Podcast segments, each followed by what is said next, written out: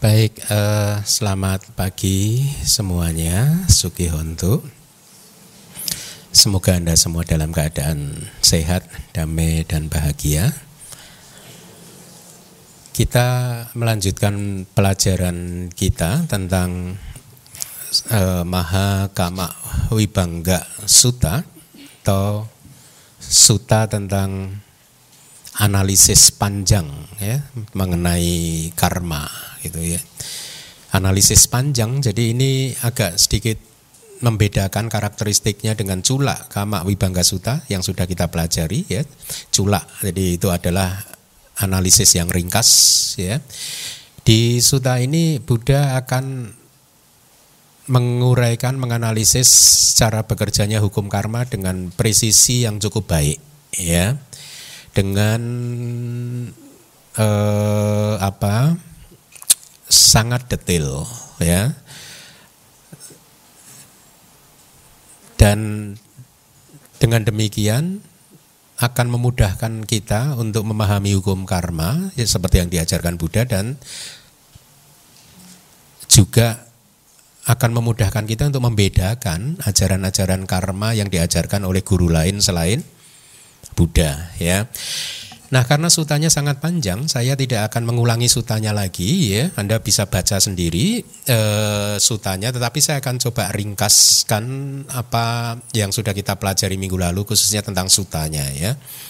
Jadi suta ini diawali pada saat seorang biku yang bernama yang mulia Samiti itu tinggal di satu kuti di satu kuti ya, gubuk gitu. Dan pada waktu itu beliau kedatangan seorang pengembara paribajaka yang bernama Potaliputa. Ya. Jadi pengembara ini adalah pertapa dari aliran lain bertemu dengan murid salah satu murid Buddha yang bernama yang mulia Samiti. Kemudian percakapannya berlangsung kira-kira seperti ini. Si pertapa pengembara ini, Potaliputa namanya, dia mengatakan kepada yang mulia Samiti, sejauh yang saya tahu, sejauh yang saya dengar kira-kira begitu. Kama tubuh itu kosong. Kama ucapan juga kosong.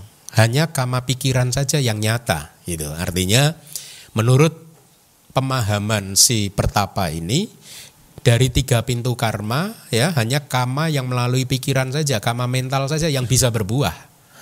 Jadi karma tubuh dan karma ucapan tidak akan pernah bisa berbuah. Nah menurut si Potaliputa dia memahami hal ini dari apa yang disampaikan oleh Buddha. Yang nanti di penjelasannya atau di e, di sutanya itu sendiri Buddha e, menyanggah itu mengatakan tidak pernah melihatnya.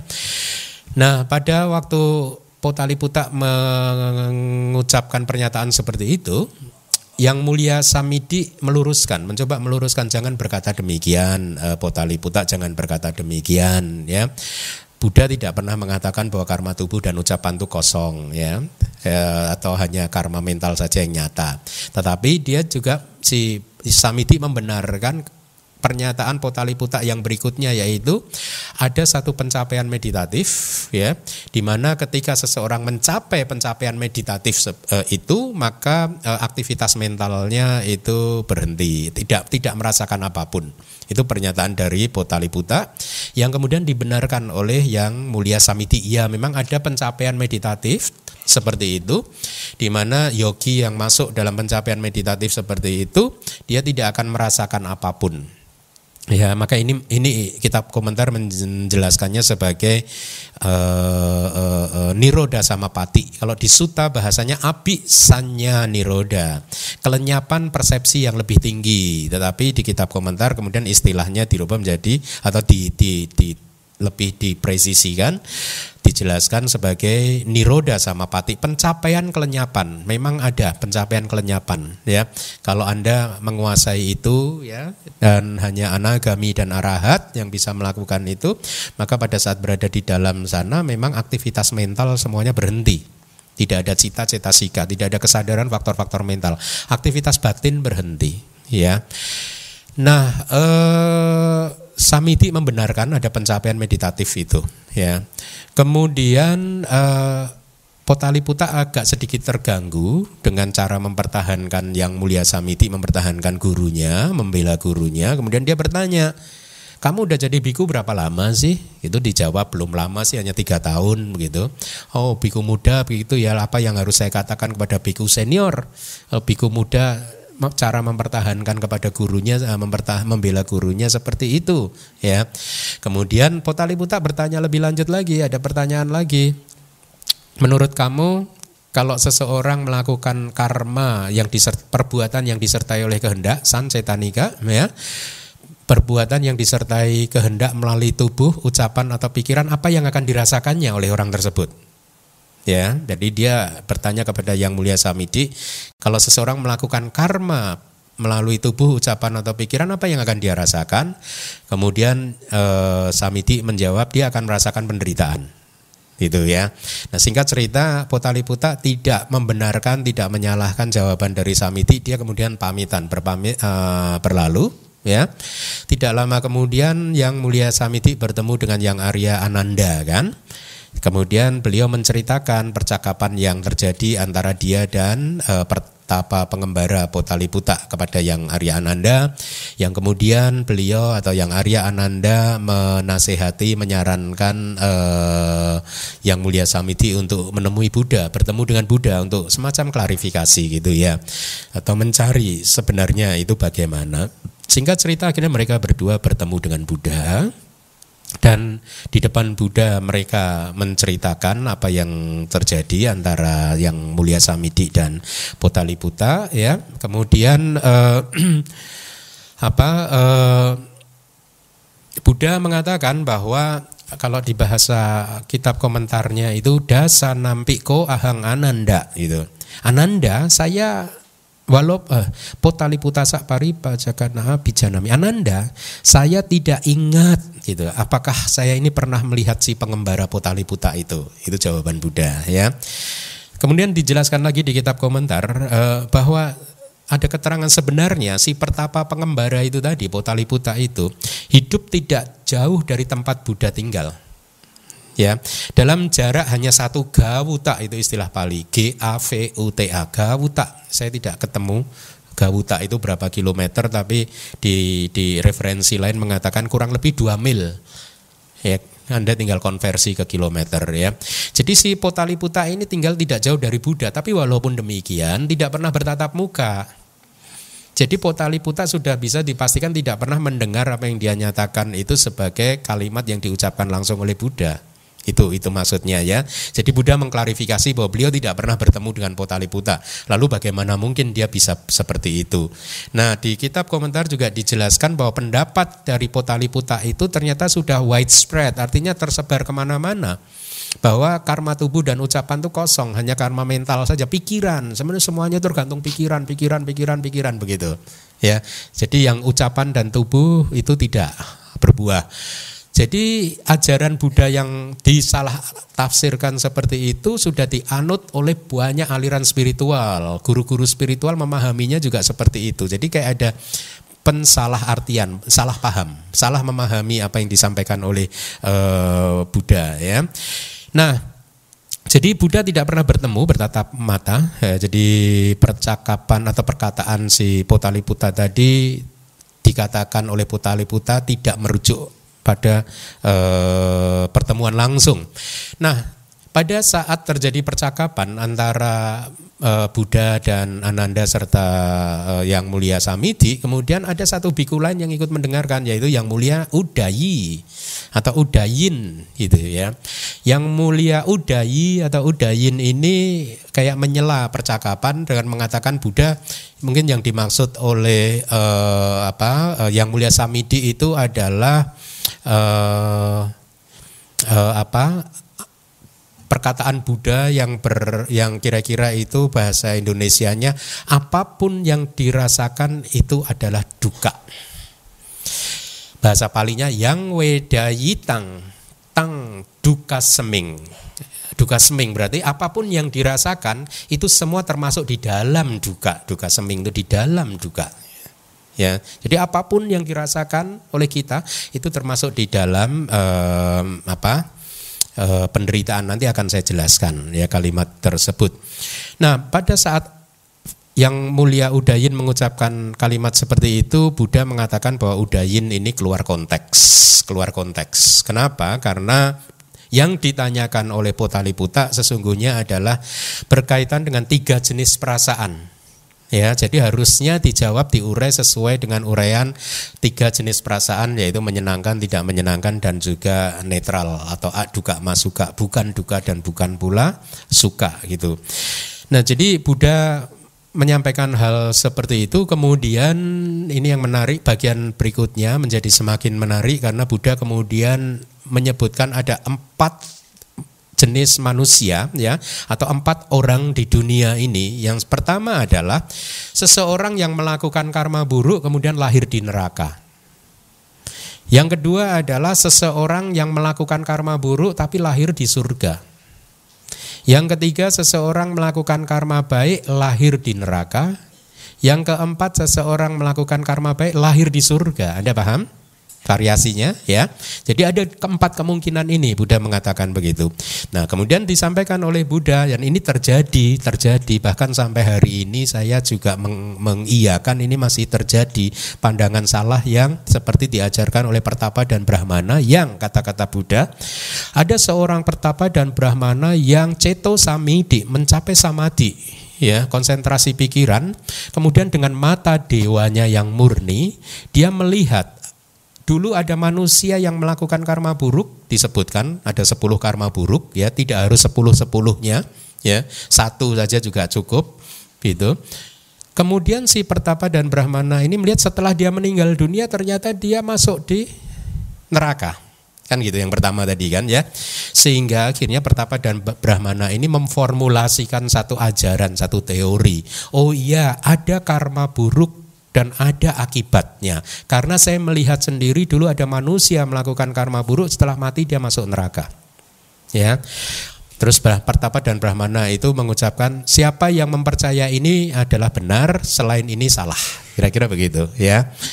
Nah, kemudian Buddha, yang kedua, ada seorang pertapa yang mencapai ceto samadhi, ya, konsentrasi pikiran dan mempunyai mata dewa. Dia melihat seseorang manusia melakukan karma buruk, tapi setelah mati lahir di surga.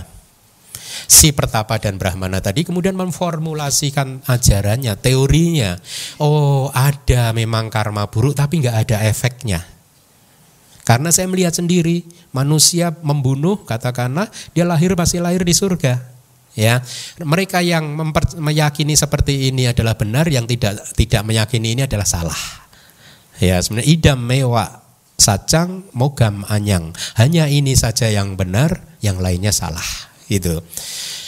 Anda ikuti saya ya penjelasannya. Saya coba sampaikan pelan-pelan. Kemudian yang ketiga Si Pertapa dan Brahmana yang menguasai Ceto Samadhi dan juga Mata Dewa tadi melihat seseorang mengendalikan diri, menjauhkan diri dari karma buruk, ya sebaliknya melakukan karma baik, tapi lahir di neraka. Ya, Akhirnya si Brahmana berteori lagi itu bahwa nggak ada yang namanya perbuatan, nggak ada akibatnya. Karena saya lihat orang melakukan kebajikan, perbuatan baik lahir di neraka kok, itu. Yang menyakini ini adalah benar, yang tidak lainnya itu salah, kira-kira begitu ya. Kemudian yang keempat adalah si pertapa melihat seorang melakukan kebajikan lahir di surga. Akhirnya dia berteori lagi, oh iya ada yang namanya karma baik. Karena saya melihat sendiri akibatnya. Seseorang yang melakukan karma baik dia lahir di surga. Ya, dia berteori ya. Tapi Kemudian kalimat dari pertapa dan brahmananya itu sebenarnya dari masing-masing dari empat itu ada kalimat seperti ini itu bahwa yang pertama semua yang melakukan karma buruk pasti lahir di neraka. Ada semuanya begitu itu dan seterusnya ya. Nah singkat cerita Buddha kemudian meluruskan meluruskan pada saat dia mengatakan bahwa seseorang manusia melakukan karma buruk lahir di neraka saya membenarkan tetapi pada saat dia mengatakan semua yang melakukan karma buruk pasti lahir di neraka, saya tidak membenarkan. Atau pada saat dia mengatakan hanya ini saja yang benar dan yang lain salah, saya juga tidak membenarkan. Kenapa? Karena pengetahuan tata agata, pengetahuan Buddha itu jauh lebih luas, lebih detail dari itu. Dan seterusnya, dan seterusnya, dan seterusnya. Jadi formula apa uh, alur dari sutanya itu kira-kira uh, seperti itu ya. Nah setelah itu Buddha kemudian mencoba menganalisis dengan presisi yang sangat bagus. Kalau yang dilihat oleh Pertapa dan Brahmana itu kan hanya satu perbuatan saja. Tep pada saat itu ada seorang membunuh katakanlah, seseorang berbohong saat itu saja. Ya, dan dia hanya terpaku pada satu perbuatan ini saja, gitu. Kemudian Buddha menyampaikan enggak cara bekerja karma kira-kira tidak seperti itu karena ada karma yang dilakukan sebelum saat ini. Kan ada. Atau sesudah saat itu. Kan ada. Atau pada saat detik terakhir menjelang kematiannya ada karma lain yang berbuah ya, yang muncul di proses kognitif menjelang kematian atau yang dekat dengan kematian itu yang akan berbuah. Jadi ada variasi-variasi seperti itu. Tidak sesederhana si pertapa dan brahmana yang hanya melihat satu kasus saja. Itu kira-kira makna dari sutanya, ya. Tidak hanya berhenti di sana, kemudian Buddha juga mengelaborasi tentang waktu berbuahnya karma. Jadi ada karma yang berbuah di kehidupan saat ini. Ya, saat ini berbuah ada. Artinya begini sebenarnya maksud dari Buddha itu. Karma dilakukan di kehidupan saat ini dan buahnya juga harus berbuah di kehidupan saat ini. Kalau tidak berbuah di kehidupan saat itu ini karma itu menjadi ahosi, menjadi lampau, sudah nggak mempunyai potensi lagi. Artinya kalau dia sudah meninggal dunia dari kehidupan itu, kemudian lahir lagi, maka semua karma yang harus berbuah di saat ini ahosi. Ahosi itu sudah tidak berpotensi lagi sudah tidak bisa berbuah lagi. Itu yang pertama. Kemudian yang kedua adalah ada karma yang harus berbuah di kehidupan sesudah saat ini. Ya, jadi saya akan ilustrasikan untuk mempermudah Anda. Katakanlah kehidupan saat ini adalah kita beri nomor satu, kehidupan nomor satu. Pertama, kehidupan setelah ini adalah kehidupan nomor dua. Kehidupan setelah yang nomor dua adalah kehidupan yang nomor tiga. Kehidupan setelah nomor tiga, keempat dan seterusnya sampai kehidupan terakhir sebelum dia keluar dari samsara. Ya, jadi kehidupan nomor satu, ke pertama, kedua dan ketiga. Nah, ada karma kalau yang tadi yang jenis pertama tadi karma yang harus berbuah di kehidupan pertama ini.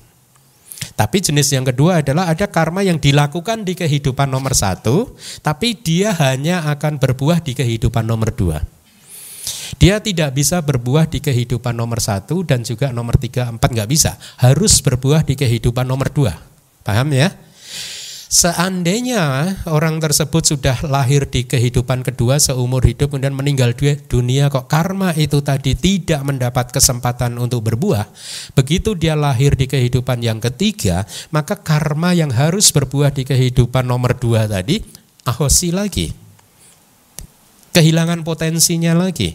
Tidak akan pernah bisa berbuah lagi selamanya, nggak mungkin bisa berbuah lagi. Itu istilah dari ahosi itu artinya itu sebenarnya ada di masa lalu tapi sekarang sudah nggak ada. Kira-kira begitu. Ahosi itu pas sudah lewat. Itu arti dari ahosi. Nah, kemudian Buddha juga mengajarkan jenis karma yang ketiga Karma yang ketiga adalah karma yang dilakukan di kehidupan pertama, tetapi potensi berbuahnya kalau berbuah, dia karma ini hanya akan berbuah mulai kehidupan ketiga. Dan seterusnya di sepanjang samsara sampai di kehidupan yang terakhir. Karma ini sedemikian kuatnya. Sehingga durasinya itu panjang, sepanjang samsara. Sepanjang samsara. Anda ingat cerita yang Arya Mahamogalana waktu beliau sudah menjadi arahat ya murid dengan kesaktian paling hebat pun masih harus memetik buah karma buruknya disiksa oleh bandit-bandit penjahat-penjahat kan? Itu adalah buah karma dari saat dia menyiksa orang tuanya jutaan tahun miliaran tahun sebelumnya. Sepertinya di zaman Buddha siapa ya? Lama sekali ya. Jadi ada karma-karma tertentu yang potensi atau kekuatannya itu bisa sepanjang itu sampai akhir samsara. Itu jenis karma yang ketiga. Ya, sebenarnya di buku karma yang saya tulis itu sudah ada semua ini ya, sudah ada semua Anda bisa baca. Nah, kemudian di akhir dari sutta Buddha mengatakan ada kama yang tidak mampu dan tampak tidak mampu. Yang kedua ada kama yang mampu tapi tampak eh, apa karma yang tidak mampu tapi tampak atau terlihat mampu. Yang ketiga adalah ada karma yang mampu tapi juga eh, dan terlihat eh, mampu. Yang keempat karma yang mampu tapi terlihat tidak mampu. Itu nanti akan kita jelaskan.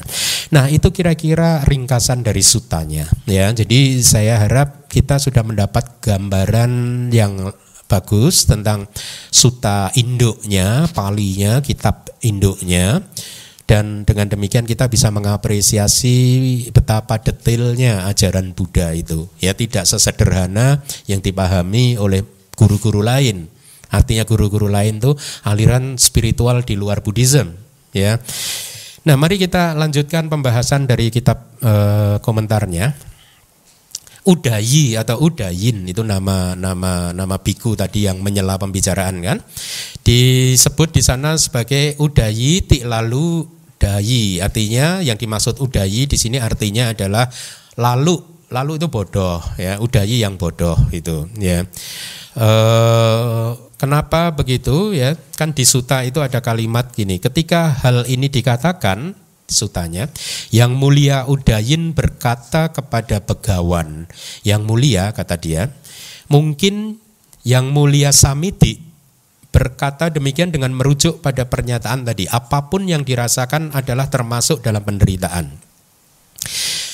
Yang wedayitang tang duka seming, itu bahasa palinya, dijelaskan di kitab komentar yang dimaksud tang duka seming atau termasuk di dalam penderitaan itu artinya apa? Maksudnya adalah ya semuanya di dalam samsara itu penderitaan. Ya. Nah, jadi pernyataan dari yang mulia Udayi eh, yang mengatakan dia berkata di sutanya yang mulia Samidi berkata demikian dengan merujuk pada yang kinci wedayi tentang duka seming eh, itulah yang dikatakan oleh Buddha keluar konteks. Ya, jadi dengan kata lain Udayi tidak memahami topik pembicaraannya, kemudian dia menyela begitu. Itu keluar konteks. Kenapa? Karena yang ditanyakan sebenarnya adalah mengenai tiga jenis perasaan, tidak hanya satu perasaan saja, duka saja, itu ya. Nah, tetapi di kitab komentar juga dijelaskan bahwa pernyataan udayi tadi itu sebenarnya bahwa apa pun yang dirasakan termasuk di dalam penderitaan itu merujuk pada watak duka bahasa palinya. Watak itu siklus kelahiran ya. Siklus kelahiran yang semuanya itu penderitaan istinya gitu ya. Atau watak itu berarti siklus penderitaan juga sama aja. Jadi artinya dengan kata lain siapa pun mereka yang lahir itulah penderitaan. Samsara ini adalah penderitaan, ya. Pernyataan tadi juga merujuk bahwa apa pun yang dirasakan termasuk dalam penderitaan itu merujuk pada kilesa duka. Artinya kilesa itu adalah merupakan penderitaan. Ya.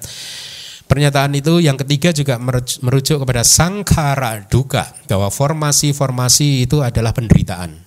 Segala fenomena yang terkondisi adalah penderitaan. Ya. Kenapa? Karena tertekan oleh muncul dan lenyap. Ya, jadi itu definisi duka atau penderitaan yang lebih luas lagi. Ya. Apa pun yang kita rasakan itu semua termasuk di dalam penderitaan. Kenapa? Karena kita ini setiap saat dibombardir oleh muncul lenyap, muncul lenyap. Bahagia sesaat lenyap. Menderita sesaat lenyap ya senang sesaat lenyap itulah penderitaan jadi definisi yang lebih luas dari duka atau penderitaan adalah satu keadaan di mana di, terus menerus ditekan dibombardir oleh muncul lenyap muncul lenyap muncul lenyap. Itulah duka. Ya jadi pernyataan udayin tadi merujuk pada hal seperti itu. Tetapi itu tidak menjawab pertanyaan potaliputa sebenarnya ya. Jadi pernyataan udayin adalah benar dalam konteksnya tetapi tidak dalam konteks yang sedang dibicarakan oleh uh, Samiti, Ananda dan uh, Potaliputa gitu.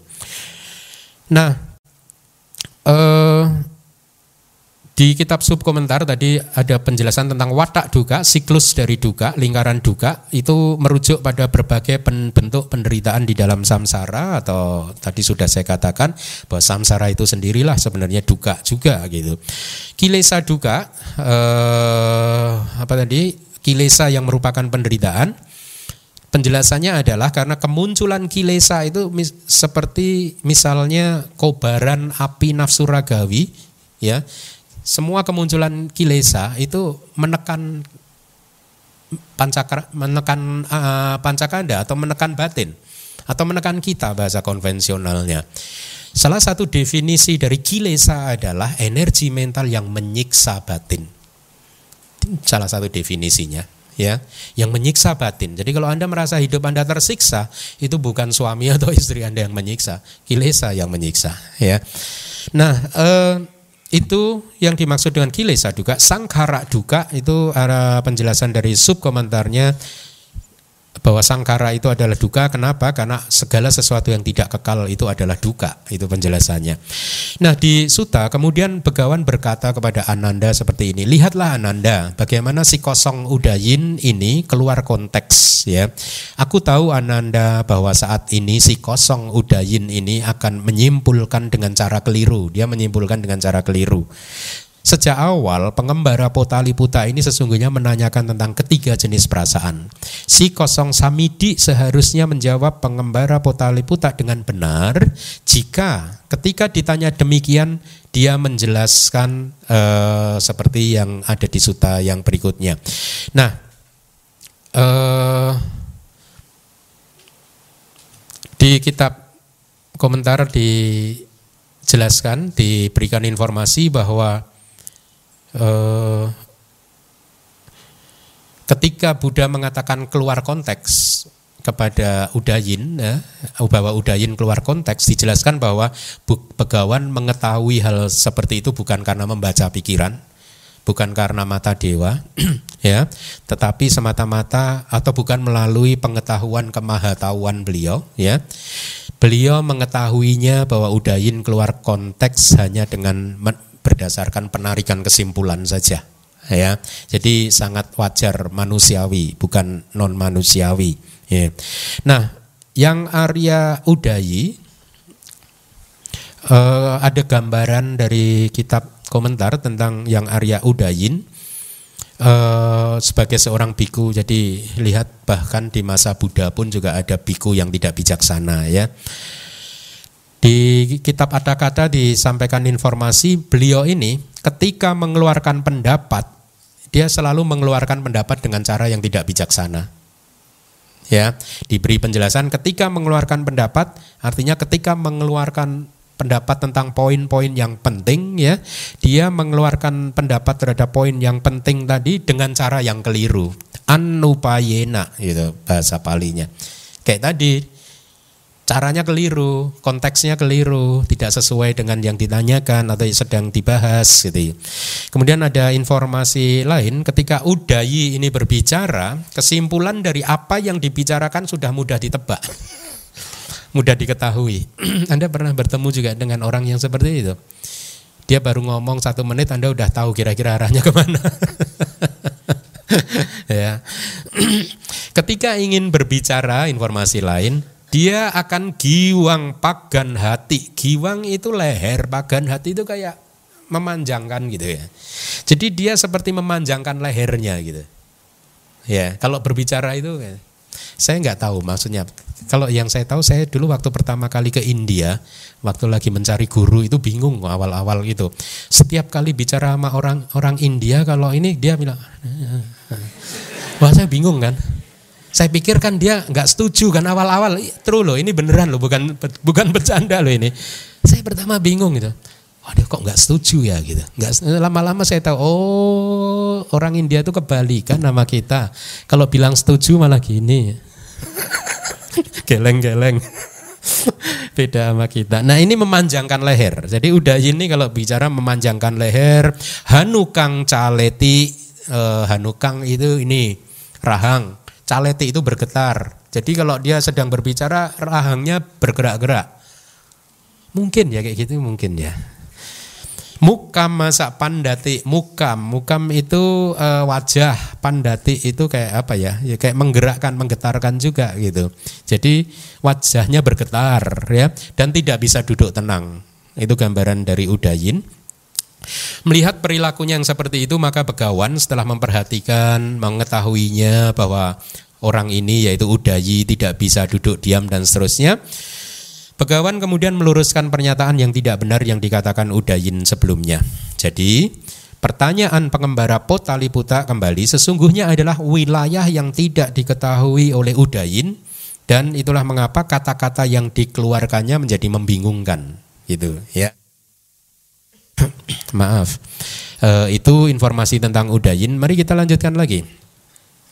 Tadi dikatakan bahwa pertanyaan Potaliputa itu sesungguhnya berkaitan dengan tiga jenis perasaan. Nah, Anda boleh hafalkan bahwa Anda itu mempunyai tiga macam perasaan ini. Dan masing-masing dari tiga perasaan ini berbeda. Bukan satu perasaan yang sama yang kayak lampu disco itu lampunya tetap bisa kadang merah, kadang hijau, kadang biru. Enggak.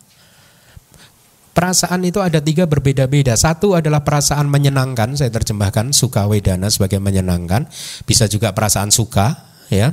Dua perasaan tidak menyenangkan atau duka wedana atau perasaan duka juga bisa, ya. Kemudian yang ketiga a duka mak suka wedana atau perasaan bukan duka dan bukan pula suka atau bukan tidak menyenangkan dan bukan pula menyenangkan atau netral-netral saja.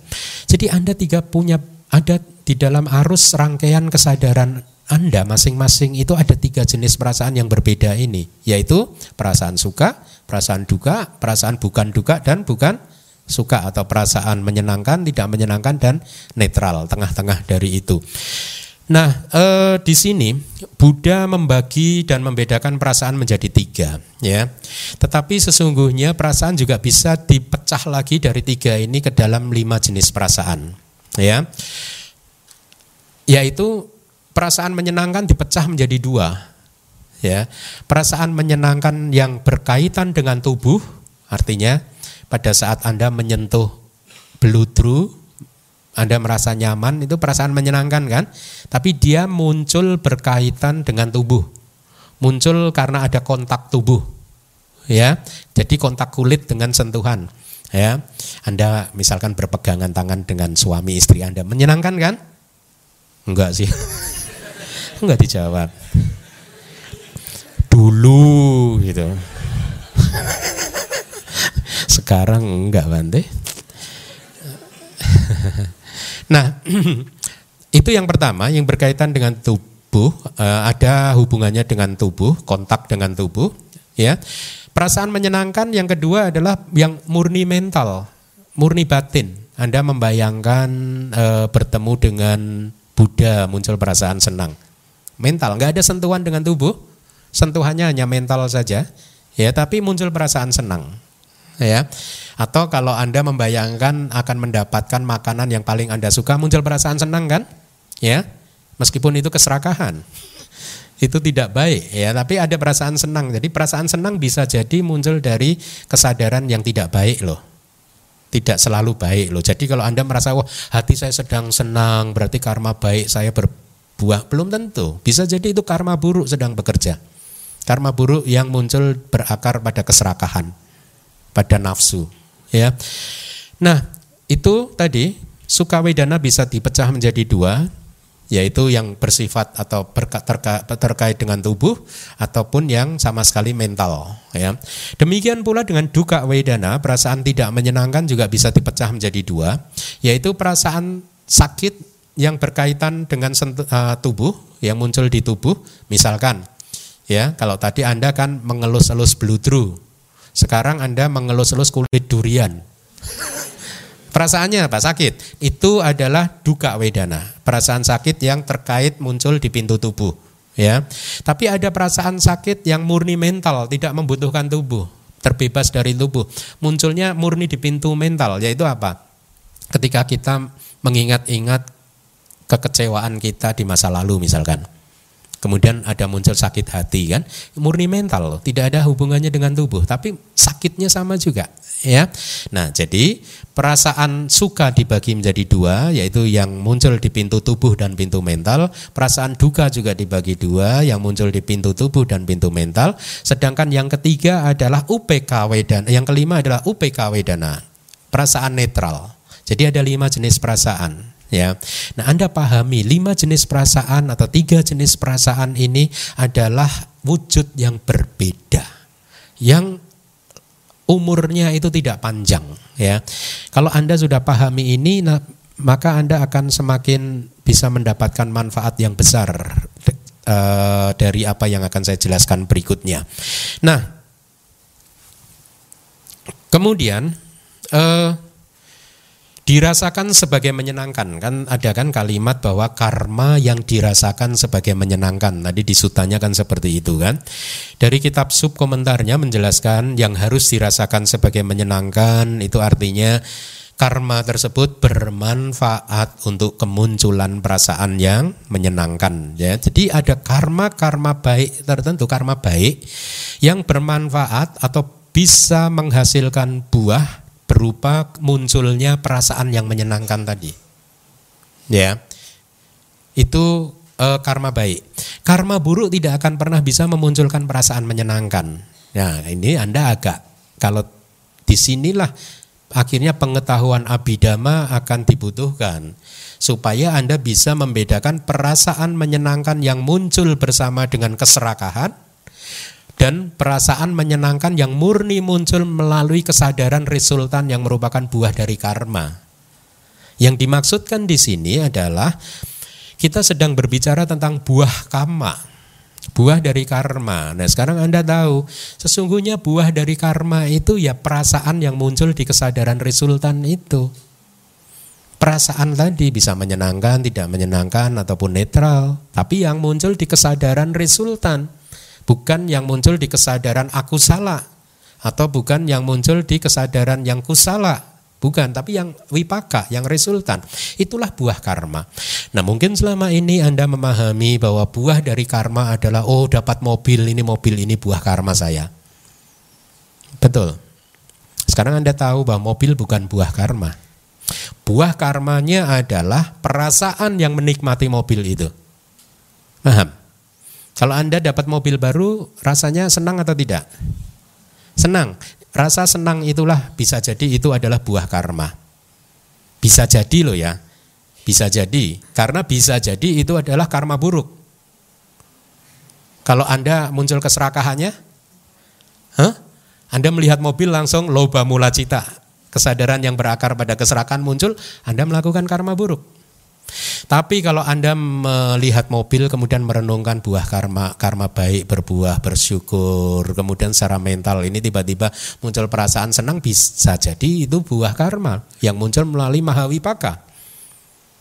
Ya mahawipaka yang muncul di tadara mana kalau yang sudah belajar abidama ya yang mengikuti ini. Nah, jadi di sinilah akhirnya pengetahuan abidama membedakan akhirnya. Karena di Abidama hal-hal seperti ini dibahas dengan sangat lengkap sekali. Nah, kembali lagi, jadi saya ingin sampaikan kepada Anda bahwa yang disebut buah karma dalam konteks suta ini adalah perasaan yang muncul. Meskipun harus dianalisa dengan lebih detail lagi ya. Perasaan yang muncul. Jadi kalau selama ini Anda menganggap, oh dapat uang nih, baru saja dapat rezeki satu miliar. Maka yang disebut buah karma uang satu miliar atau perasaan yang menikmati uang satu miliar itu. Perasaannya saja. Perasaan saja. Inilah yang disebut buah karma. Saya, saya tidak memilah dalam kesadaran resultan ataupun kesadaran baik dan tidak baik dulu ya. Tapi perasaan itulah buah karma.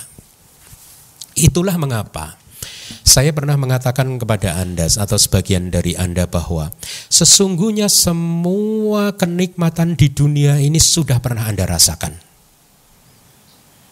Maksud saya mengatakan bahwa semua kenikmatan di dunia ini sudah pernah Anda rasakan adalah saya ingin sedikit membuka memperlebar cakrawala pandang Anda, perspektif Anda, jangan terjebak pada dunia lagi. Dengan berkhayal saya baru akan bahagia kalau bisnis saya menjadi besar seperti ini misalkan. Atau saya akan menjadi pasti akan jadi semakin bahagia kalau saya mendapatkan ini mendapatkan itu. No. Semua jenis kebahagiaan di dunia sudah pernah kita rasakan. Siapa pun kita. Baik yang sukses maupun yang belum sukses. Yang tidak sukses. Semuanya pernah. Kok Bante bisa mengatakan begitu? Lah kan tadi udah dikatakan bahwa buah dari karma hanyalah perasaan. Siapa dari Anda yang belum pernah memunculkan perasaan menyenangkan seumur hidup? Hmm? Coba angkat tangan. Nggak ada. Semua sudah pernah kan? Ya di masa depan juga kayak gitu. Yang sudah Anda rasakan itu mau objeknya bisa berbeda. Objeknya bisa berbeda. Satu hari mendapat 100 juta, besok mendapat 1 M katakanlah. Objeknya berbeda, tapi perasaannya ya itu-itu kayak gitu aja itu. Enggak berbeda. Dia hanya muncul sesaat, menikmati itu sesaat, lenyap lagi, stres lagi. Ya. Nah, kalau Anda memahami hal seperti ini, bahwa sesungguhnya semua jenis kebahagiaan sudah pernah Anda rasakan, maka Anda tidak akan lagi tertipu oleh dunia. Dengan mengorbankan ini, mengorbankan itu, bahkan atau mungkin harus bertengkar, mengeluarkan kilesa, melanggar sila, dan lain sebagainya. Buat apa kita sampai harus mengejar sesuatu dengan melanggar katakanlah me, me, memunculkan kilesa untuk mengejar sesuatu yang sesungguhnya kita sudah sering merasakannya. Hmm? Siapa yang perasaan menyenangkannya jarang muncul? Tunjuk jari, Anda pasti orang depresi. Lalu jarang seneng itu artinya berarti cemberut aja gitu. ya. Nah, itulah mengapa abidama menjadi penting sekali di sini karena apa? Dia langsung straight to the point. Oh, buah dari karma adalah perasaan. Berarti perasaan ini udah sering muncul.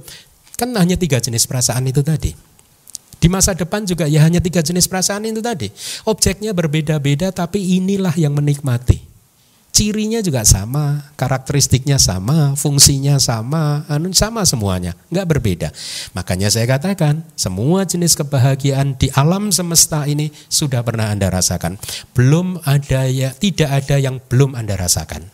Loh, belum Bante, saya belum dapat satu triliun Bante. Iya, iya satu triliunnya belum, tapi perasaan menyenangkannya emang belum. Sudah kan? Nah, makanya inilah pemahaman yang lebih dalam lagi. Dengan demikian harapan saya jangan mudah tergoda oleh dunia lagi ya. Biar bagaimanapun kedamaian hati, kebahagiaan hati, kebersihan, kemurnian hati itu lebih penting daripada hanya mengejar dunia yang sesungguhnya sudah pernah kita rasakan. Kita pernah mengalaminya gitu. Atau di kesempatan yang lain saya mengatakan kan bahwa masing-masing dari kita, siapa pun kita, dengan posisi sebagai apa pun, pencapaian apa pun, ya sudah mempunyai modal yang cukup untuk bahagia. Kita masing-masing sudah mempunyai modal yang cukup untuk bahagia. Syaratnya adalah keterampilan untuk menikmati apa yang kita punya. Tingkatkan keterampilan untuk menikmati apa yang kita punya dan kita akan bahagia. Ya. Nah, mari kita lanjutkan. Uh, Tadi kita sedang berbicara tentang karma yang dirasakan sebagai menyenangkan ya. Jadi eh, tadi saya katakan bahwa karma buruk tidak akan bisa membuahkan perasaan yang menyenangkan. Itu Anda catat. Karma buruk tidak akan pernah bisa menghasilkan perasaan menyenangkan. Ya.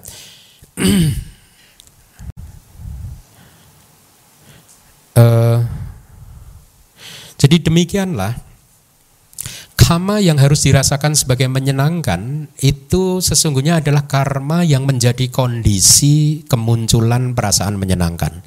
Artinya kalau dia berbuah maka buahnya berupa kemunculan perasaan yang menyenangkan, rasa senang di hati kita bisa atau rasa senang yang muncul di tubuh. Jadi kalau menurut Abhidhamma, kalau Anda menyentuh sesuatu dan memunculkan perasaan yang nyaman, senang, Anda sedang memetik buah karma baik. Huh? Anda sedang memetik buah karma baik melalui tubuh. Anda sedang memakan buah karma baik melalui tubuh. Yang makan tubuh katakanlah begitu. Ya. Sebaliknya kalau Anda sedang menggosok kulit dengan sesuatu yang kasar, Anda terluka, merasakan sakit, Anda sedang memetik buah karma buruk melalui tubuh. Itu penjelasannya.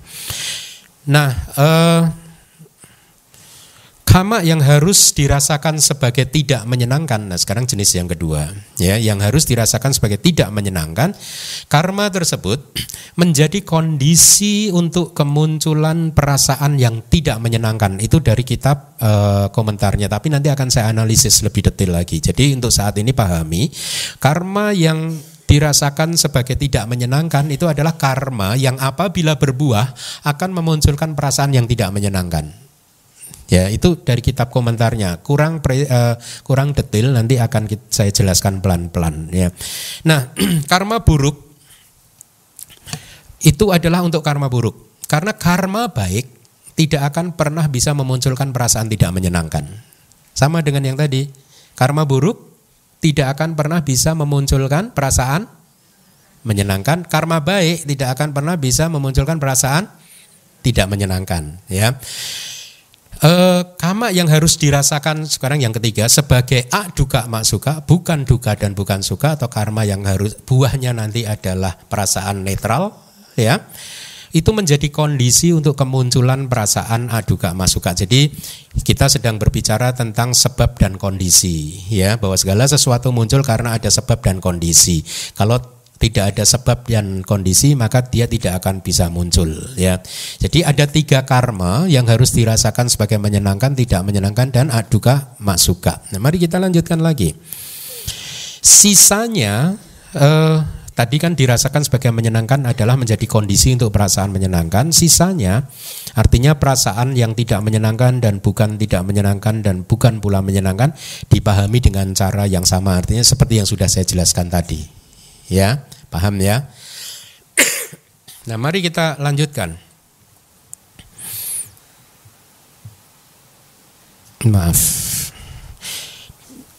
Dari kitab komentar ada kalimat seperti ini. Di sini penghasil perasaan menyenangkan di momen kelahiran kembali. Nah, kita mulai agak teknis lagi, ya.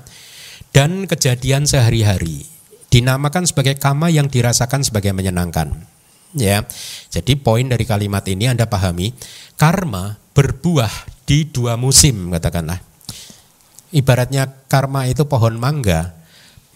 Pohon mangganya itu menghasilkan mangga, itu hanya di dua musim ini saja Ya, jadi karma berbuah di dua saat ini saja, di dua titik, di dua momen.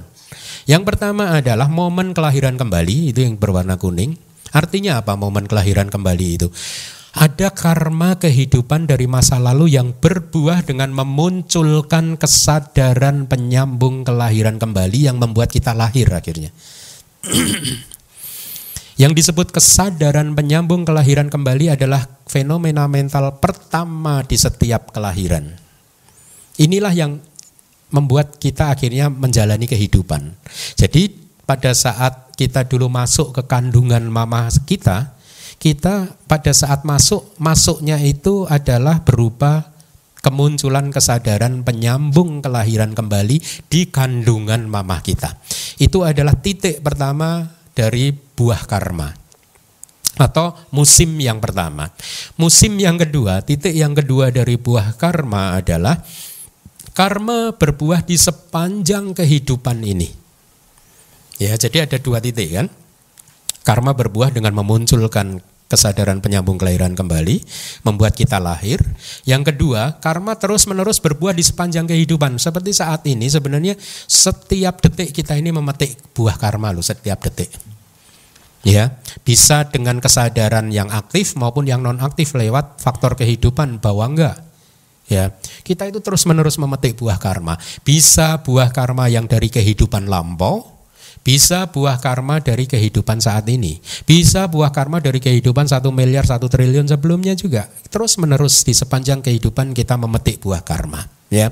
Jadi pahami dulu ada dua titik di mana karma berbuah yaitu memunculkan kesadaran penyambung kelahiran kembali dan yang kedua di sepanjang kehidupan.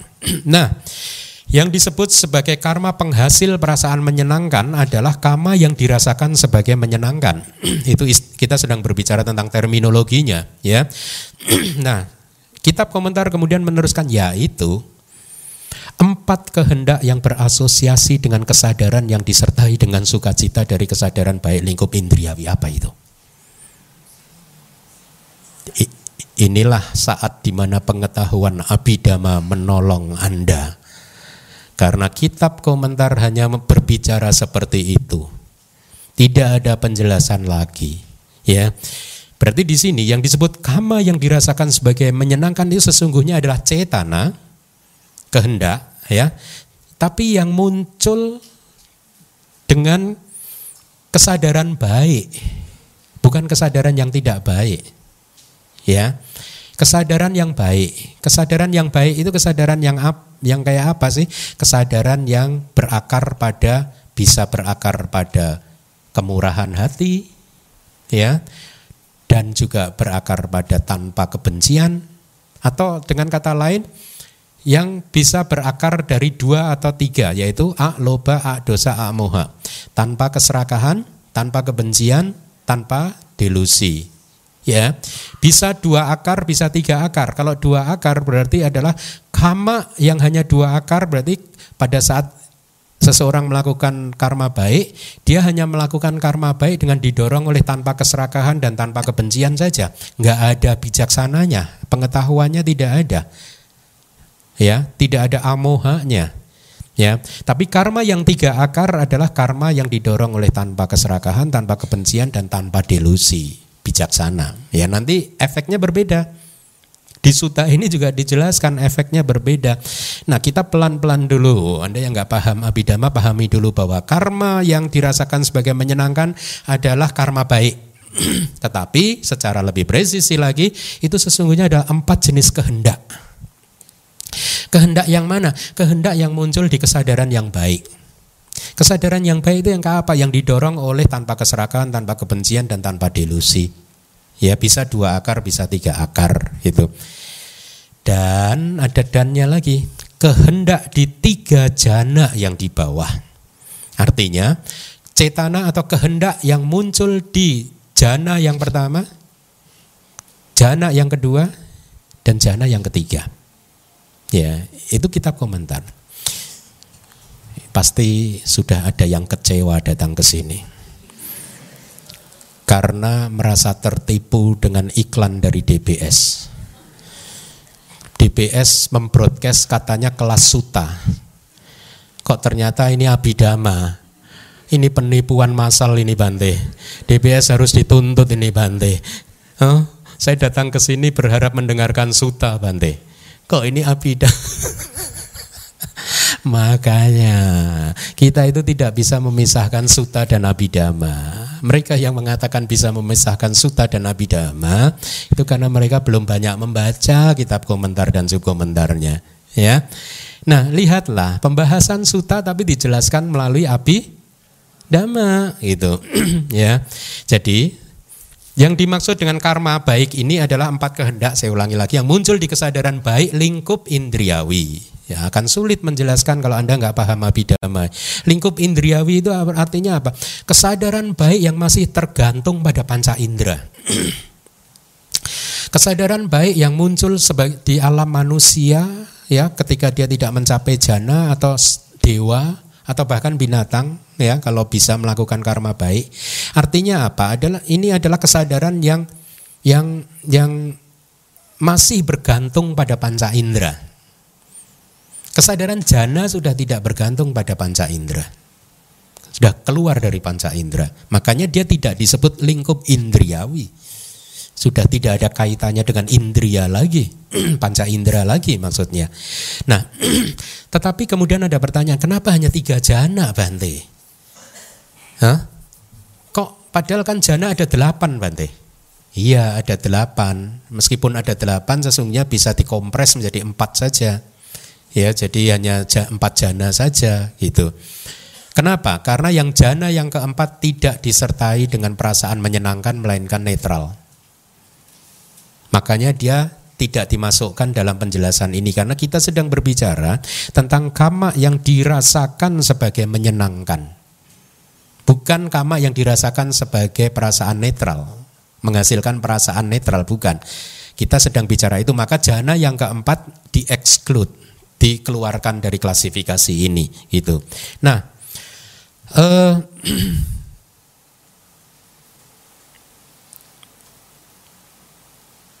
iya di kitab komentar ada kalimat begini.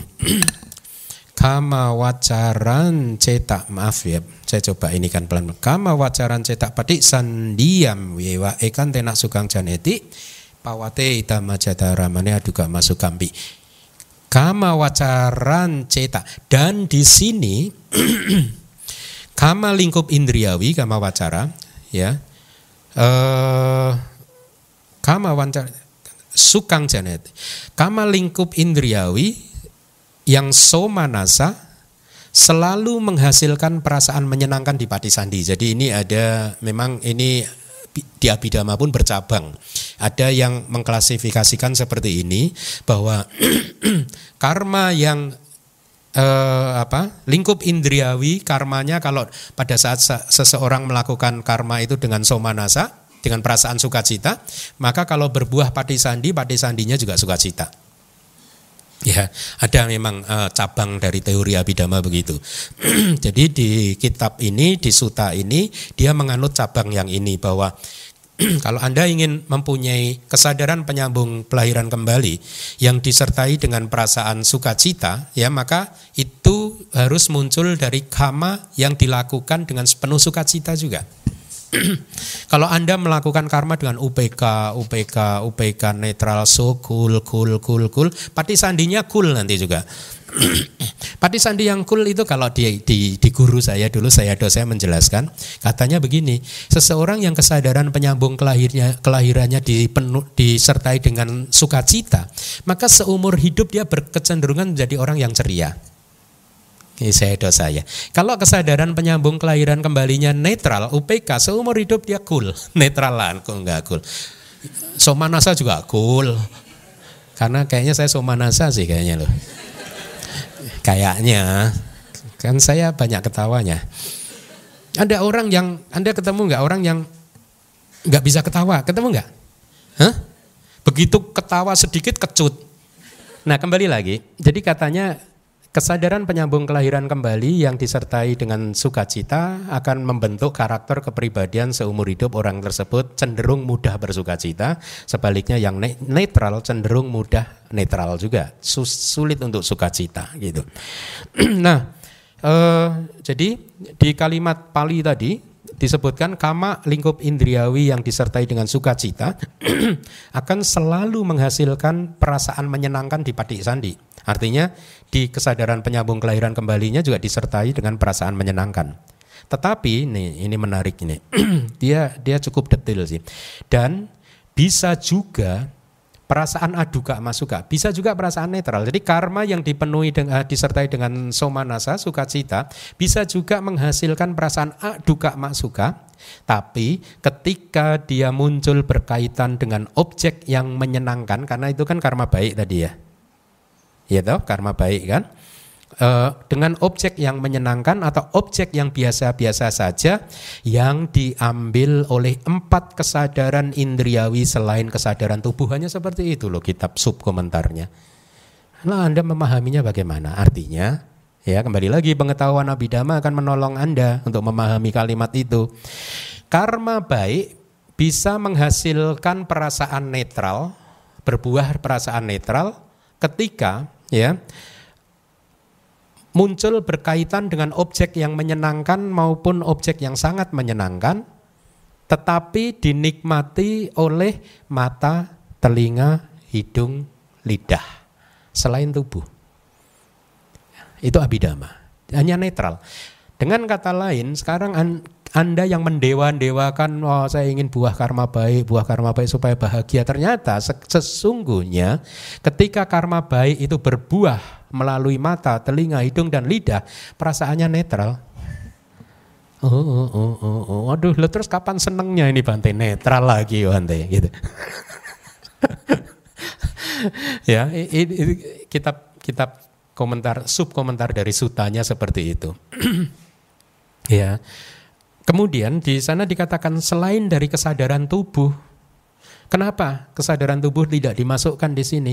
Karena kalau karma baik itu berbuah melalui pintu tubuh, diambil oleh kesadaran tubuh, maka kesadaran tubuh yang menikmati buah karma baik tadi, ya, kesadaran tubuh sebagai buah dari karma baik tadi muncul disertai dengan perasaan suka. Perasaan nyaman seperti Anda menyentuh beludru ya. Anda menyentuh kulit anak Anda, ada perasaan suka kan? ya e, itulah buah karma baik yang muncul melalui pintu tubuh. Tapi dari panca indera hanya pintu tubuh saja yang perasaannya suka. Mata, telinga, hidung, lidah netral. sedang menikmati buah karma baik tapi perasaannya netral ya.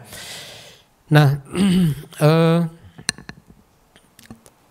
jadi karena di suta ini Buddha menguraikan tentang kama dan buah berdasarkan perasaan yang muncul, maka kita membahas itu ya.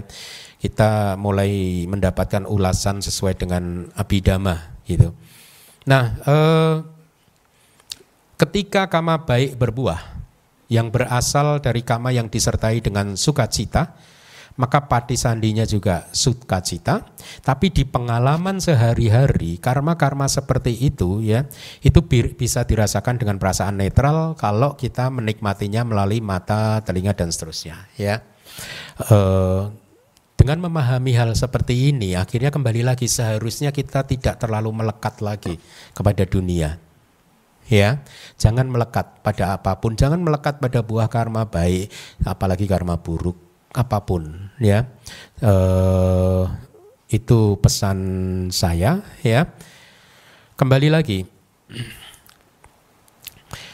Kitab komentarnya hanya seperti itu yang ada di slide. Tidak ada tambahan yang lebih lagi ya.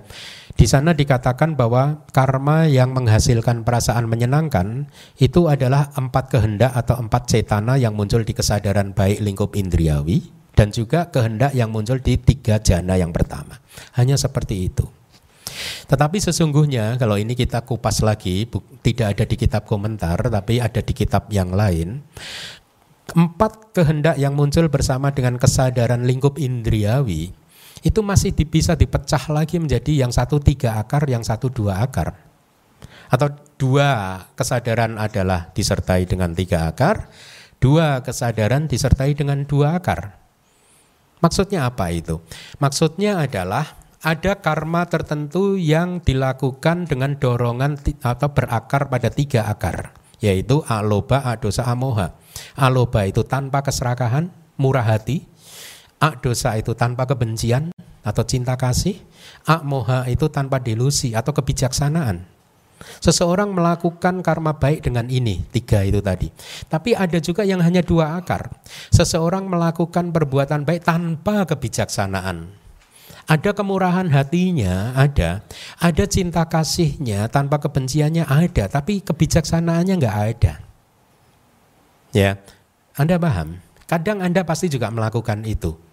Kadang Anda bisa berdana dengan penuh pengetahuan, oh bersyukur saya mau berdana, sulit mendapatkan kesempatan ini. Berdana adalah karma baik yang kalau berbuah akan membuahkan hasil yang baik. Kemudian ketika kehendak pelepasan Anda juga masih merenungkan itu, kehendak sesudahnya juga Anda masih merenungkan itu, maka karma Anda tiga akar.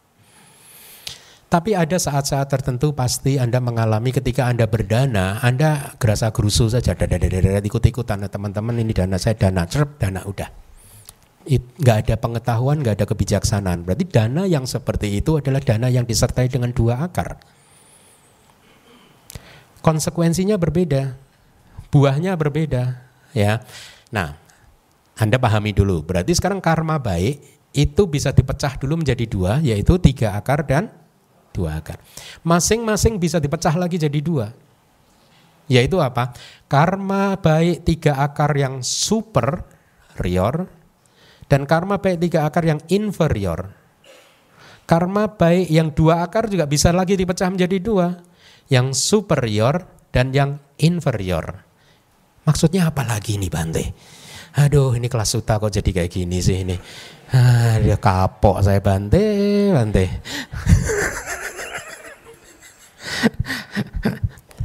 masih masih bisa mengikuti saya? Bisa.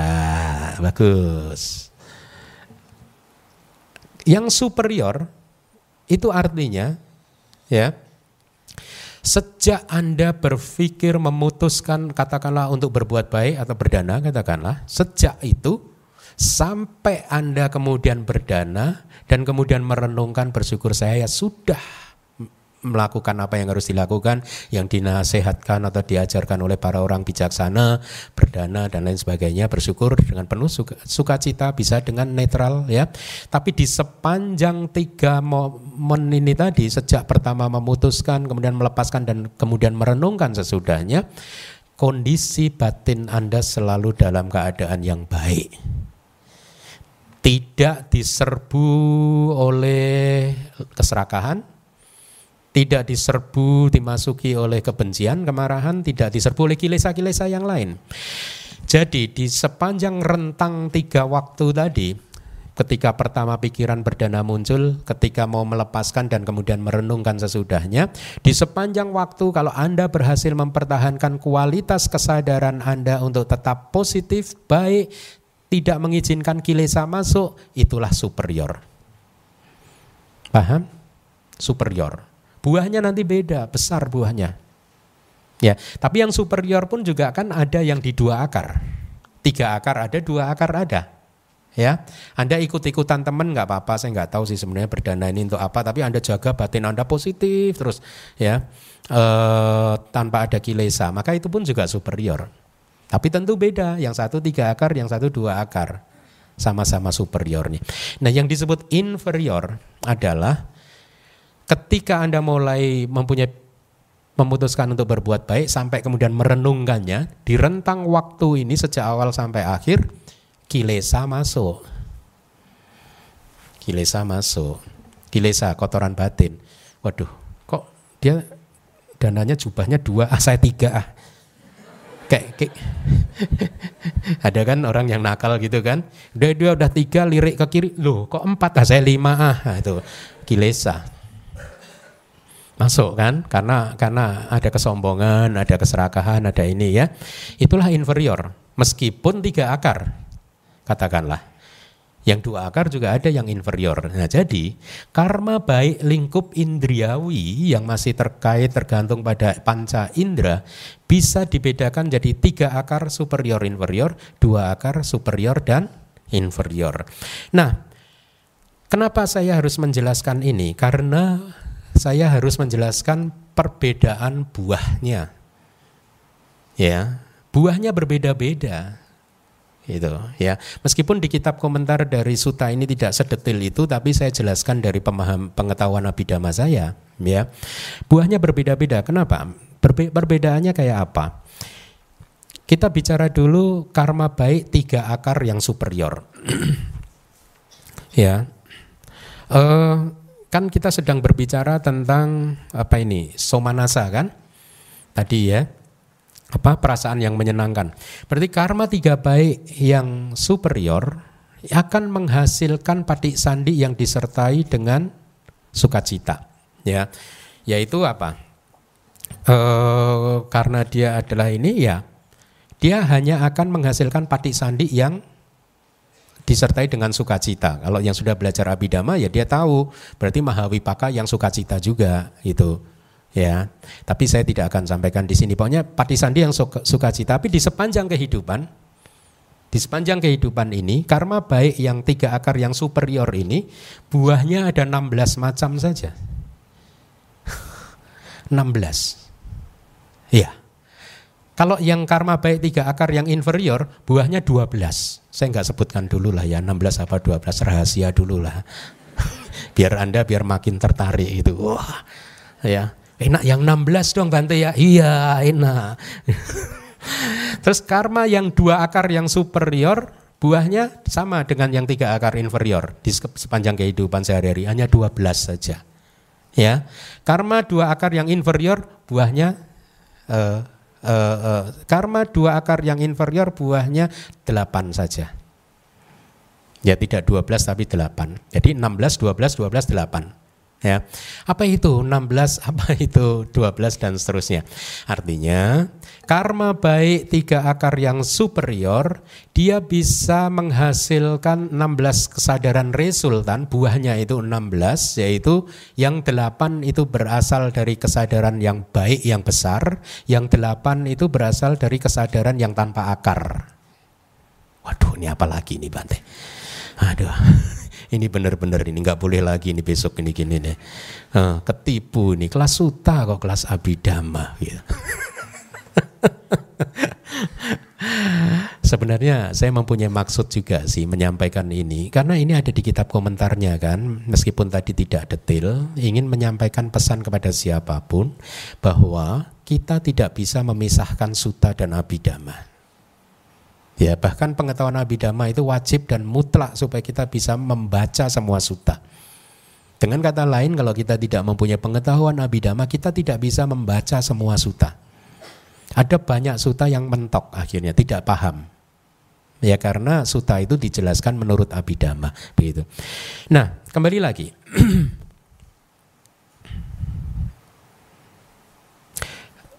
itu tadi buah-buahnya berbeda-beda ya. Kemudian tiga akar yang inferior itu menghasilkan pati sandi yang beda lagi. Kalau tadi tiga akar superior itu bisa menghasilkan kesadaran penyambung kelahiran kembali yang tiga akar juga. Karena dia super. Kesadaran penyambung kelahirannya tiga akar. Artinya apa? Anda akan terlahir sebagai makhluk tiga akar. Signifikansinya apa menjadi makhluk tiga akar?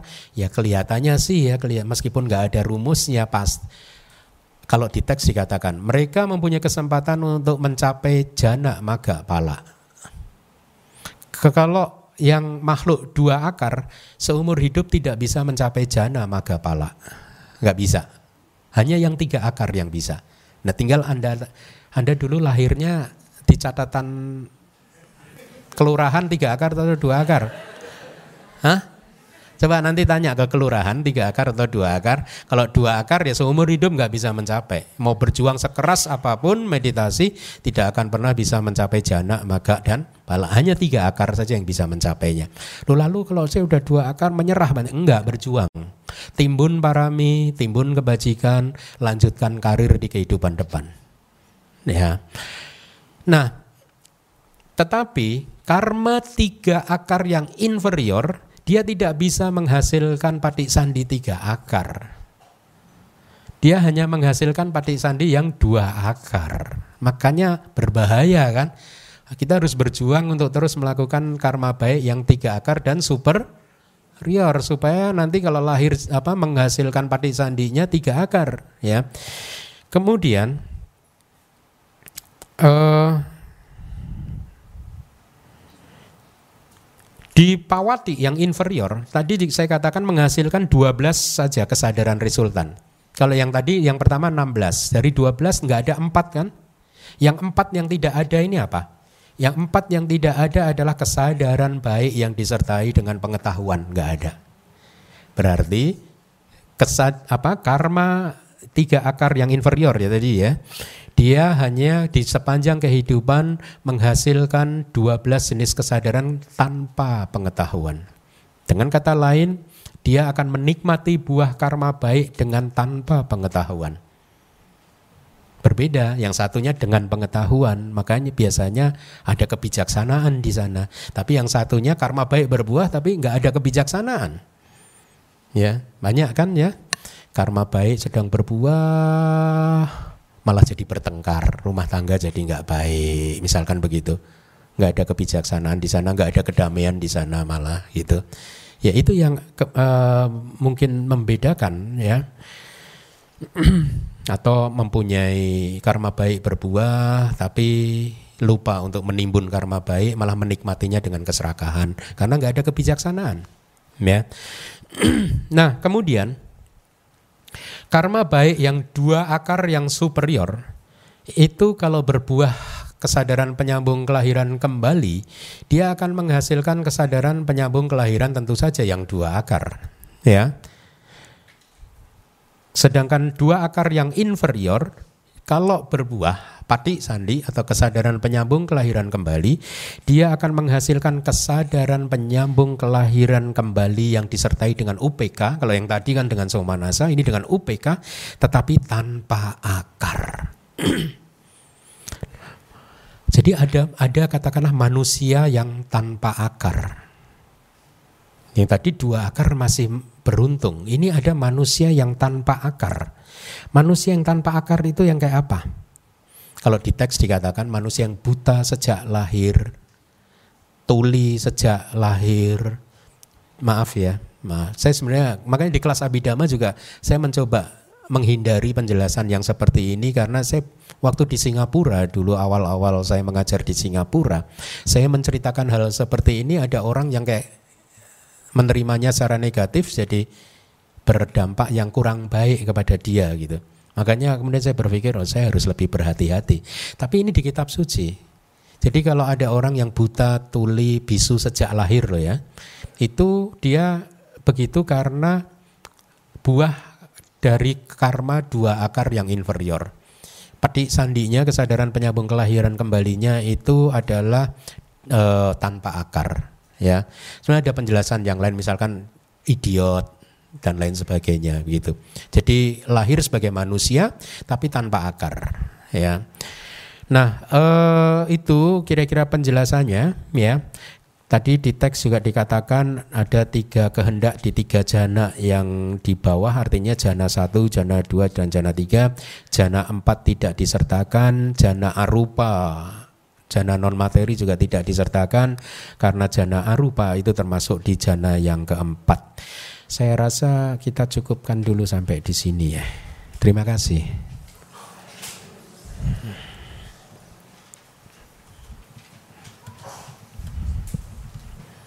Eh, ya, uh, Sukiyoto Bante, uh, saya mau nanya pertanyaan simpel aja sih Bante. Uh, tentang karma buruk ya. Uh, kan kalau kita melakukan karma buruk tapi tidak disertai cetana itu juga termasuk karma buruk juga. Terus uh, gimana ya? Cara kan kalau kita bersih-bersih ya, bersih-bersih rumah apa segala otomatis pasti uh, banyak binatang apa yang kita nggak sengaja kita bunuh gitu kan. Nah, itu uh, itu kan nggak disertai cetana. Nah itu gimana Bante? Akibatnya dan uh, cara menghindarinya itu gimana? Makasih Bante. Uh, saya sudah uraikan di buku karma itu silahkan dibaca di buku karma bahwa semua karma itu ada faktor-faktornya ya ada faktor-faktornya misalkan karma membunuh itu ada lima faktor uh, faktor pertama ada makhluk hidup Kedua, kita tahu itu makhluk hidup. Ketiga, kita mempunyai niat untuk membunuh. Keempat, kita mengeluarkan usaha, baik itu usaha sendiri atau usaha orang lain. Kelima hasilnya makhluk tersebut mati misalkan. Kemudian karma mencuri juga ada syarat-syaratnya di buku karma sudah saya sampaikan. Karma persinaan juga ada syarat-syaratnya, ada faktor-faktornya. Dan semua 10 karma baik itu ada faktor-faktornya di buku yang buku karma, pusaran kelahiran dan kematian.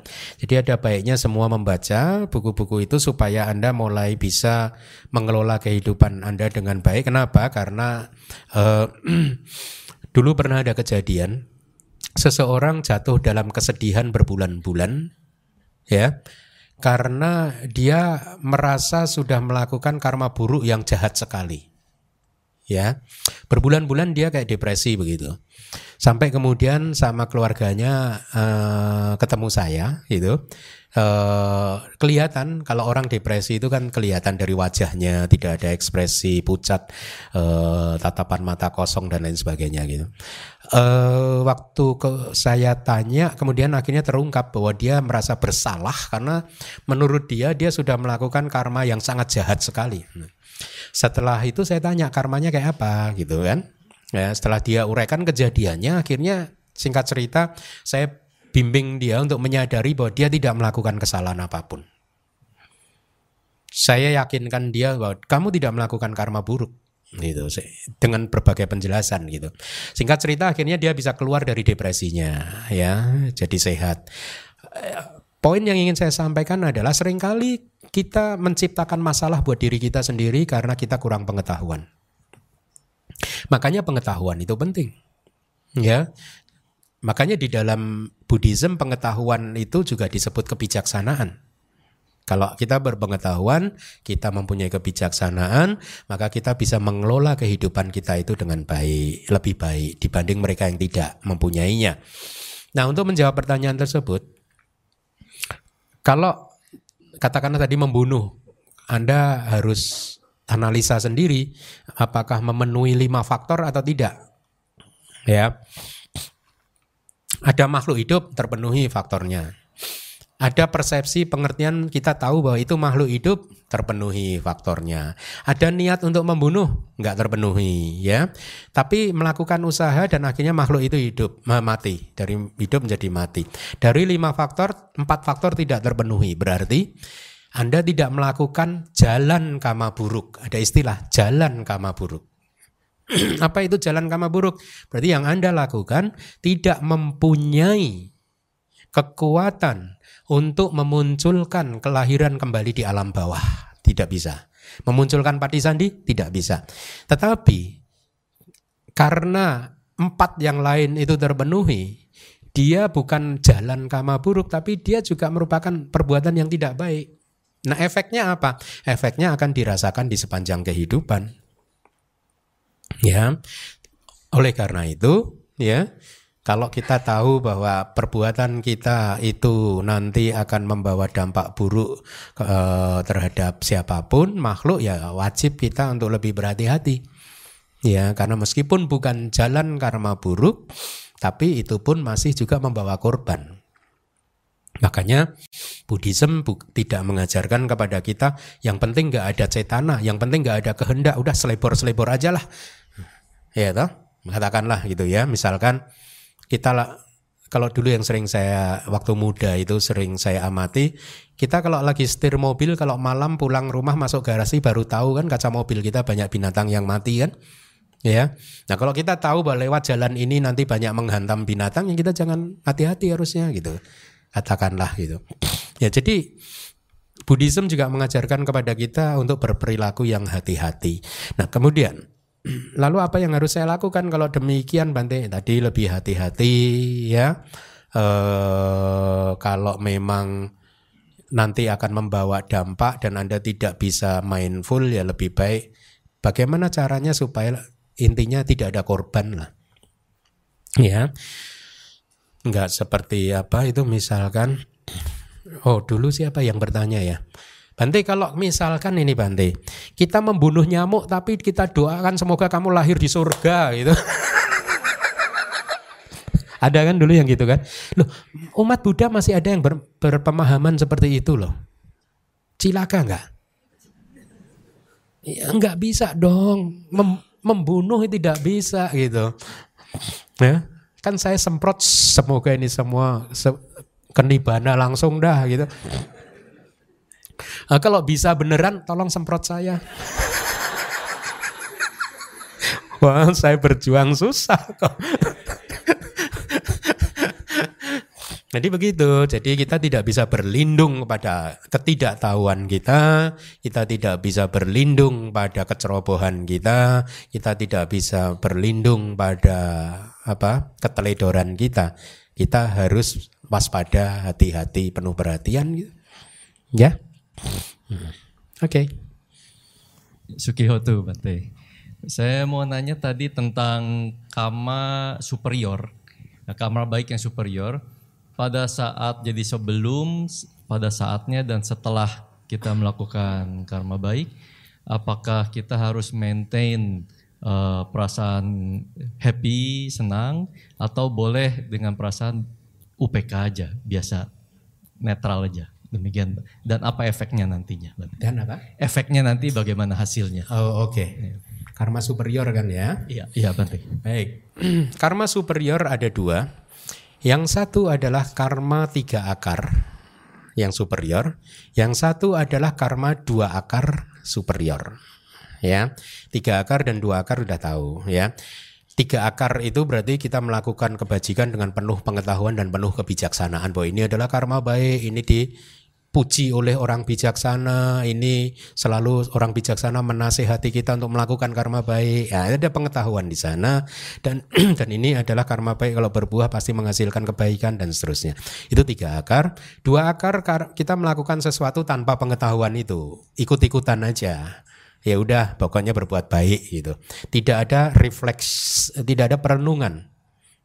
Ya sehingga tidak muncul pengetahuan di sana. Tidak tidak disertai dengan kebijaksanaan di sana. Itu dua akar ya. Nah superior adalah baik karma tiga akar atau dua akar yang sejak pikiran untuk berbuat baik muncul sampai kemudian ditutup. Kan ada tiga momen dari kehendak kan? Puba cetana kehendak sebelum berbuat baik atau sejak pikiran muncul. Munca cetana kehendak pelepasan. Kalau kita berdana kita mulai melepaskan kita serahkan tep lepas setelah itu kan kita merenung sadu, saya sudah melakukan karma baik yang dianjurkan oleh bijaksana ya saya atau kalau kita teringat kita limpahkan kebajikan ini semoga kebajikan ini melimpah kepada semua makhluk dan seterusnya tutup selesai kan. Nah, yang disebut superior adalah sejak titik pertama tadi sampai itu tadi perenungan tadi, suasana hati Anda itu positif baik terus tidak harus soma, tidak harus sukacita sih, tetapi suasana hati Anda baik dalam artian tidak ada kilesa menyela. Ya, tidak ada. Misalkan nih, misalkan saya beri contoh. Katakanlah ini sanggadana umat udah mulai apa e, berbaris mau berdana gitu ya. Sejak pikiran akan berdana muncul, kemudian anda membeli item jubah katakanlah mau berdana muncul, tiba-tiba ada orang menyerop, udah udah udah merenung terus ini ini karma baik, karma baik, karma baik. Tiba-tiba ada orang menyerobot anda, tep di kedep di antri di depan anda menyela gitu kan, anda jengkel, ada kilesa, nah itu langsung inferior.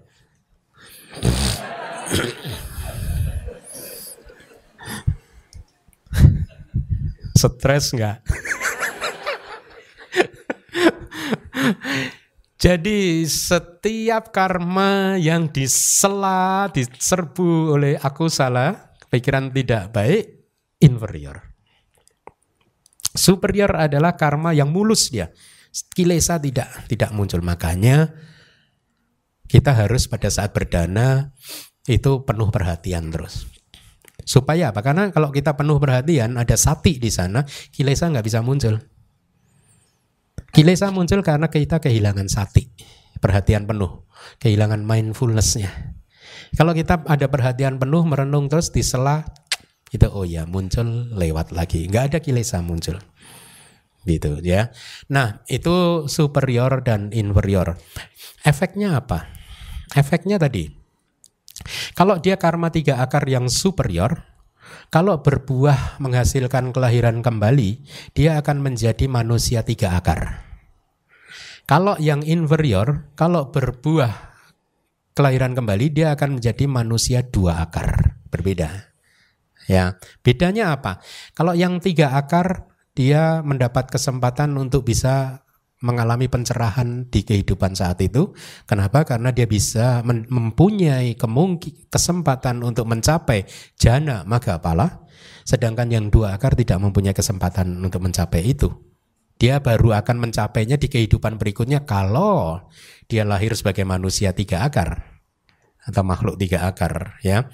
Nah, kalau yang dua akar superior ya, dia akan lahir sebagai manusia dengan dua akar. Meskipun dia superior tapi kan dua akar karmanya. Jadi efeknya dia lahir sebagai manusia tetap dua akar. Ya. Kalau yang dua akar yang inferior efeknya apa? Kalau dia lahir sebagai manusia dia lahir sebagai manusia yang tadi saya sebutkan. Buta tuli bisu bodoh idiot dan lain sebagainya ya. Uh, ada beberapa list sih di ini tapi saya saya saya nggak akan Anda boleh di buku karma ada nggak sih? Oh di buku karma ada Anda bisa baca ya. Uh, tapi kira-kira yang ini itu hasilnya seperti itu. Uh, itu yang dua akar yang inferior. Di sepanjang kelahiran kembali eh di sepanjang kehidupan ya Karma tiga akar yang superior akan menghasilkan 16 kesadaran resultan tadi kan. yang signifikan sebenarnya yang membedakan dengan yang lainnya adalah dia adalah manusia yang bisa menikmati buah karma baik dengan penuh kebijaksanaan. Itu yang tiga akar yang superior ya. Misalkan Anda sukses bisnisnya katakanlah tapi Anda bisa mengelola itu dengan penuh kebijaksanaan, menikmatinya dengan penuh kebijaksanaan.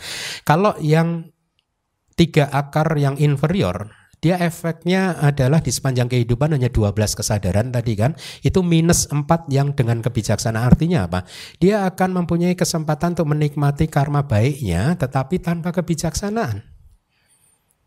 Ya misalkan ya tadi mungkin saya sudah sempat ini nggak misalkan oh, seseorang sukses tetapi dia hanya berfoya-foya saja ya bergaul sini bergaul sana lupa berdana ya. Bahkan tidak pernah terfikir sekalipun untuk bertemu dengan orang bijaksana ya. Untuk mendengarkan kata-kata Buddha untuk meditasi apalagi tidak pernah terfikir ban bisa. Karena dia sibuk menikmati buah karma baiknya ya. Sana sini sana sini bergaul sini bergaul sana pergi sana pergi sini gitu tanpa kebijaksanaan. Itu yang signifikansinya sih. Nah kalau yang karma dua akar yang superior di sepanjang kehidupan dia sama 12 sama ya efeknya 12 kesadaran sama dengan yang sebelumnya. Kalau yang karma dua akar inferior efeknya hanya 8 akar saja. Nah ini lebih parah lagi. Karena 8 akar ini Nah, sorry, delapan kesadaran ini adalah kesadaran tanpa akar. Jadi ya gitu.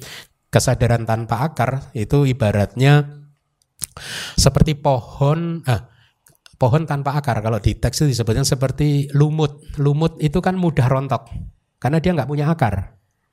Ya jadi kesadaran ini nggak punya akar. Berbeda dengan kesadaran yang punya akar. Itu seperti pohon yang punya akar dia kokoh. Dia menikmati buah karmanya dengan kokoh sekali. Kalau yang ini tadi yang dua akar inferior dia menikmati buah karmanya dengan tanpa akar mudah rontok buah karmanya mudah rontok gitu. Kira-kira seperti itu. Jadi itu signifikansinya sih. Ya. Tapi poin yang lebih dalam lagi adalah berbuatlah baik untuk keluar dari samsara. Itu yang lebih lebih lebih kokoh ya. Beraspirasilah untuk keluar dari samsara.